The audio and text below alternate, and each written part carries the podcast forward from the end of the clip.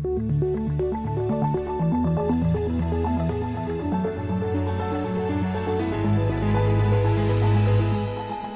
This Morning.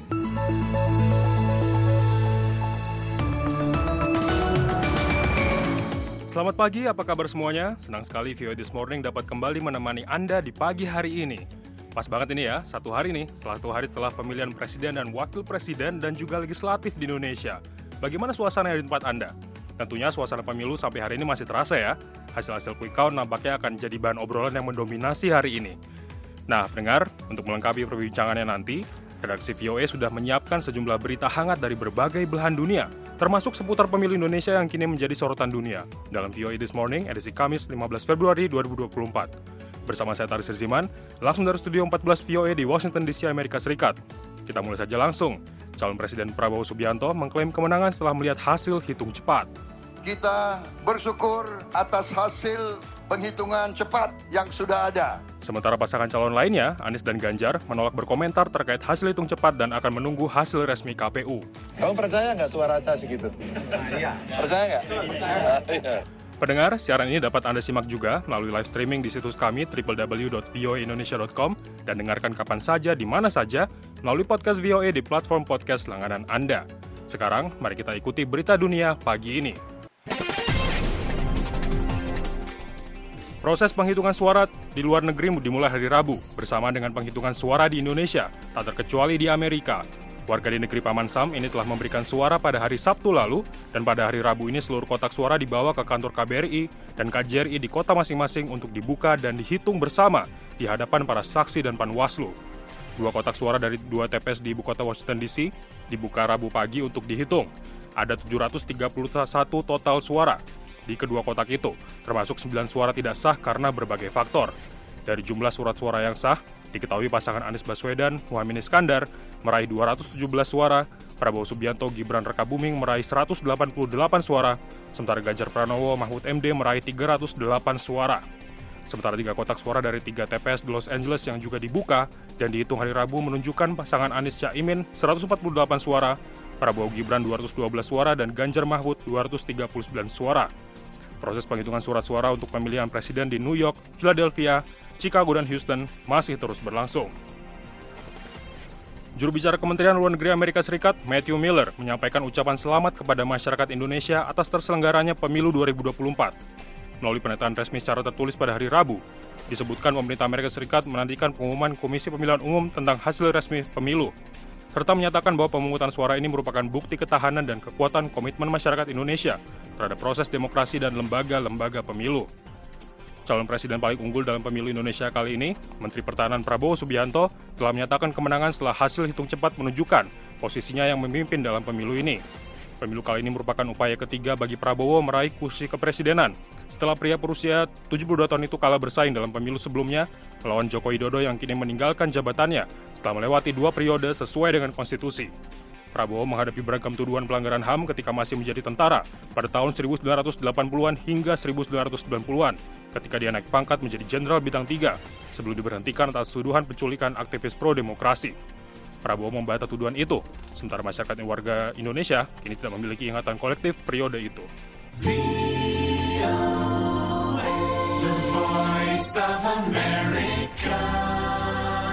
Presiden Turki dan Mesir menyatukan upaya mereka untuk menyerukan penghentian serangan Israel yang mengancam di kota Rafah di selatan Gaza dalam perang dengan Hamas. Sikap ini menunjukkan perbaikan hubungan antara Turki dan Mesir setelah kedua negara itu mengalami ketegangan dan hubungan yang dingin selama bertahun-tahun. Presiden Turki Recep Tayyip Erdogan menemui langsung Presiden Mesir Abdul Fattah al-Sisi melalui lawatannya ke Kairo setelah lebih dari satu dekade pada Rabu lalu. Presiden Mesir al-Sisi mengatakan dalam jumpa persnya bahwa, pembicaraan antara keduanya fokus terhadap hubungan bilateral kedua negara dan tantangan regional, khususnya upaya untuk menghentikan perang di Gaza. Perang di Gaza telah mencapai titik kritis setelah serangan Israel yang menerus di kota Rafah di sepanjang perbatasan jalur Gaza dengan Mesir. Sekitar 1,4 juta orang atau lebih dari setengah populasi wilayah itu kini berdesakan di tenda-tenda dan apartemen, serta penampungan yang penuh sesak. Berbicara bersama LCC, Erdogan eh, mendesak Perdana Menteri Israel Benjamin Netanyahu untuk menghindari serangan darat di Rafah dan menyatakan pemerintah Israel telah melakukan pembantaian di Gaza. Pertas yang didukung Rusia, Tiongkok, dan Iran telah menggunakan perangkat kecerdasan buatan yang dikembangkan Microsoft melalui OpenAI untuk mengembangkan kemampuannya dan mengelabui korbannya. Hal itu disampaikan dalam laporan yang dirilis hari Rabu oleh Microsoft. Laporan itu menyebutkan, Microsoft telah melacak kelompok pertas yang terafiliasi dengan intelijen militer Rusia, Garda Revolusi Iran, serta pemerintah Tiongkok dan Korea Utara ketika mereka menyempurnakan kampanye retasan dengan menggunakan model bahasa yang besar. Microsoft mengumumkan temuan tersebut ketika mengumumkan larangan total terhadap kelompok pertas yang didukung suatu negara untuk menggunakan produk kecerdasan buatannya. Pejabat diplomatik Rusia, Korea Utara, dan Iran tidak membalas pesan terkait permintaan tanggapan atas tuduhan tersebut. Juru bicara kedutaan besar Tiongkok di Amerika Serikat, Liu Pengyu, mengatakan bahwa pihaknya membantah tuduhan tidak berdasar terhadap Tiongkok dan menganjurkan penggunaan teknologi kecerdasan buatan yang aman, andal, terkendali untuk meningkatkan kesejahteraan bersama seluruh umat manusia. Menteri Keamanan Dalam Negeri Amerika Serikat, Alejandro Mayorkas, dijadwalkan menghadapi sidang di Senat dalam dua minggu mendatang, setelah DPR yang dikuasai Partai Republik sebelumnya memakzulkannya dalam satu penghitungan suara. Mayoritas disalahkan akibat puluhan ribu pendatang gelap yang menyeberang masuk ke Amerika Serikat dari perbatasan Meksiko tahun lalu. Sebelumnya, pengambilan suara yang dilakukan selasa malam memutuskan pemakzulan mayoritas di DPR Amerika Serikat dengan perolehan suara 214-213. Meski begitu, Senat yang mayoritas dikuasai Partai Demokrat memiliki keunggulan suara 51-49 dan selama ini telah secara terbuka menolak upaya pemakzulan yang menarget pejabat penting di kabinet Presiden Joe Biden itu. Mayoritas merupakan pejabat tinggi kabinet pertama yang dimakzulkan sejak Menteri Peperangan William Belknap disidangkan atas kasus korupsi di tahun 1876. Tidak lama setelah dia mengundurkan diri, namun dia dinyatakan tidak bersalah di Senat. Mayoritas berulang kali mengatakan kasus pemakzulan terhadap dirinya tidak berdasar dan dia akan terus menjalankan tugasnya. Demikian pendengar berita dunia kali ini. Kita ikuti VOA This Morning selanjutnya.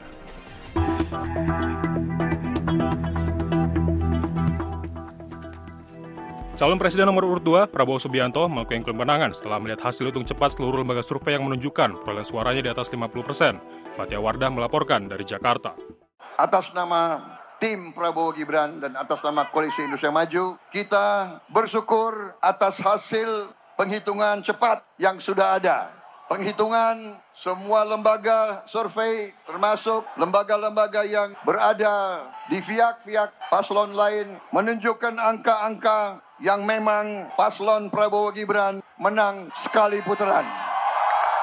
Demikian petikan pernyataan Prabowo Subianto yang langsung disambut sorak-sorai mereka yang hadir di Istora Senayan, Jakarta Pusat Rabu malam. Prabowo mengatakan ia dan cawapresnya Gibran Raka Buming akan menjadi presiden, wakil presiden, dan pemerintah untuk seluruh rakyat Indonesia. Ia menggarisbawahi, Kami akan menyusun tim pemerintahan yang terdiri dari putra-putri terbaik bangsa Indonesia. Dalam pidato yang disiarkan seluruh stasiun televisi dan radio ini, Prabowo menegaskan bahwa kampanye sudah selesai. Dengan dukungan rakyat, dengan suara rakyat yang sudah diberikan, mari kita menghadap ke depan, melihat ke depan. Bangsa yang hebat selalu melihat ke depan. Sekarang kampanye telah selesai. Kita harus bersatu kembali. Sebagian warga Jakarta yang ditemui VOA mengaku senang dengan hasil perhitungan cepat lembaga survei yang memenangkan pasangan pilihan mereka. Alhamdulillah bisa unggul di quick count. Nah, semoga juga hasil di real count-nya nggak jauh beda sama hasil di quick count sekarang ini. Quick count kan juga ada data ya semuanya. Bukannya tahu-tahu ada angka seperti itu gitu. Harapannya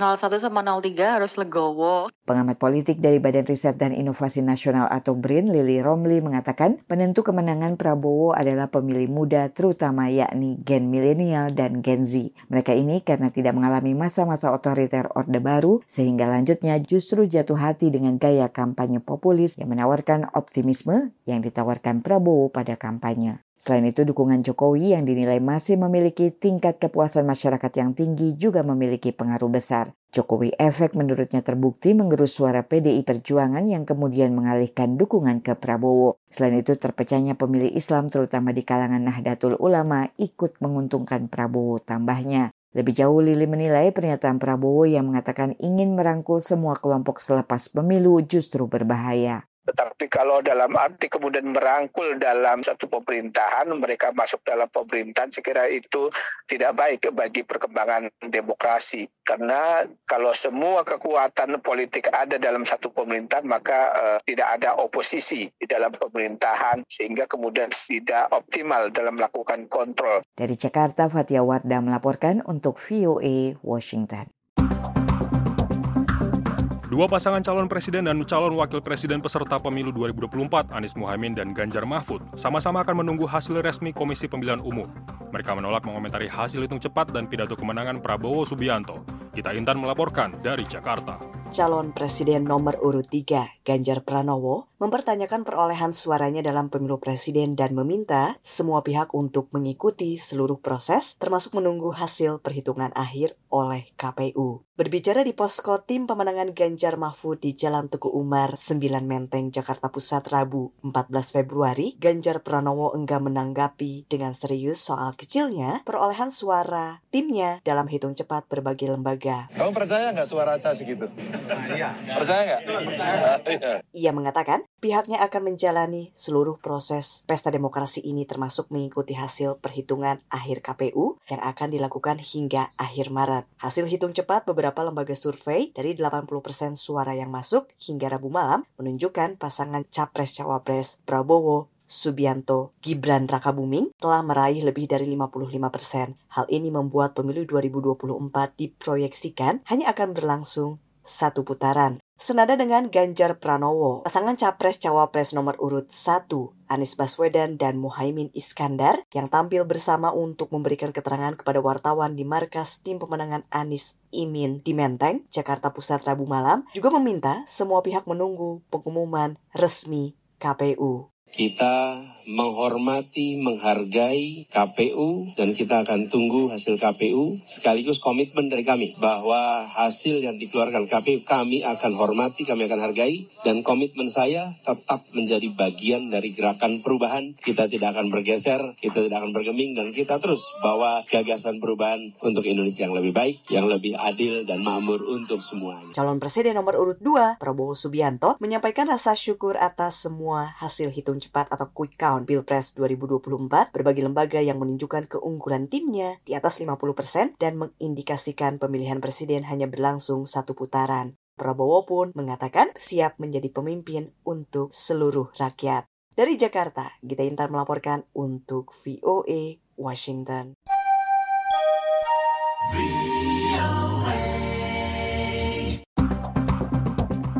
Penghitungan suara di Los Angeles sedang berlangsung saat ini. PPLN Los Angeles sendiri mencatat jumlah daftar pemilih tetap terbanyak dibandingkan lima kota lain yang menyelenggarakan pemilu di Amerika. Kira-kira seperti apa pengembangan situasi di sana? Kita bergabung dengan Rifan Duyastono yang berada di lokasi pemungutan suara di Los Angeles.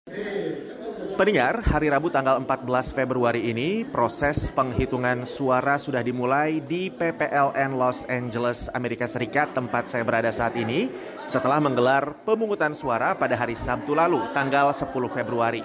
Hari ini yang dihitung adalah surat suara yang dicoblos langsung di bilik suara di ketiga TPS luar negeri di KJRI Los Angeles.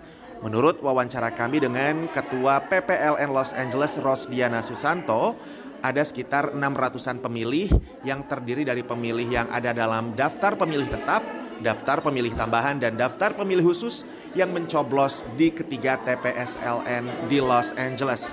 Angka ini cukup rendah karena dibandingkan dengan jumlah DPT yang memang sejak awal berniat untuk langsung datang ke TPS untuk mencoblos. Partisipasi pemilih yang langsung datang ke TPS ini hanya 20,3 persen. Sisanya adalah suara dari para pemilih yang masuk ke dalam daftar pemilih tambahan dan daftar pemilih khusus. Ketua PPLN Los Angeles Rosdiana Susanto menyampaikan pernyataan berikut ini. Jadi emang kita sebarluaskan bahwa hari ini bisa disaksikan baik Zoom ataupun e, masyarakat bisa datang ke sini untuk menyaksikan langsung perhitungan suara. Sementara besok hari Kamis 15 Februari yang akan dihitung adalah surat suara yang dikirim pemilih melalui jasa pos.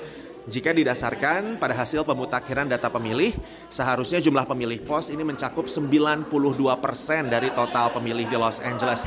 Namun menurut PPLN Los Angeles, baru terdapat sekitar 2.500 surat suara yang sudah kembali diterima oleh pihak penyelenggara pemilu di Los Angeles. Itu pun bercampur dengan surat suara yang dikembalikan oleh kantor pos karena tidak sampai ke tangan pemilih dengan alasan mungkin berpindah domisili atau berpindah alamat.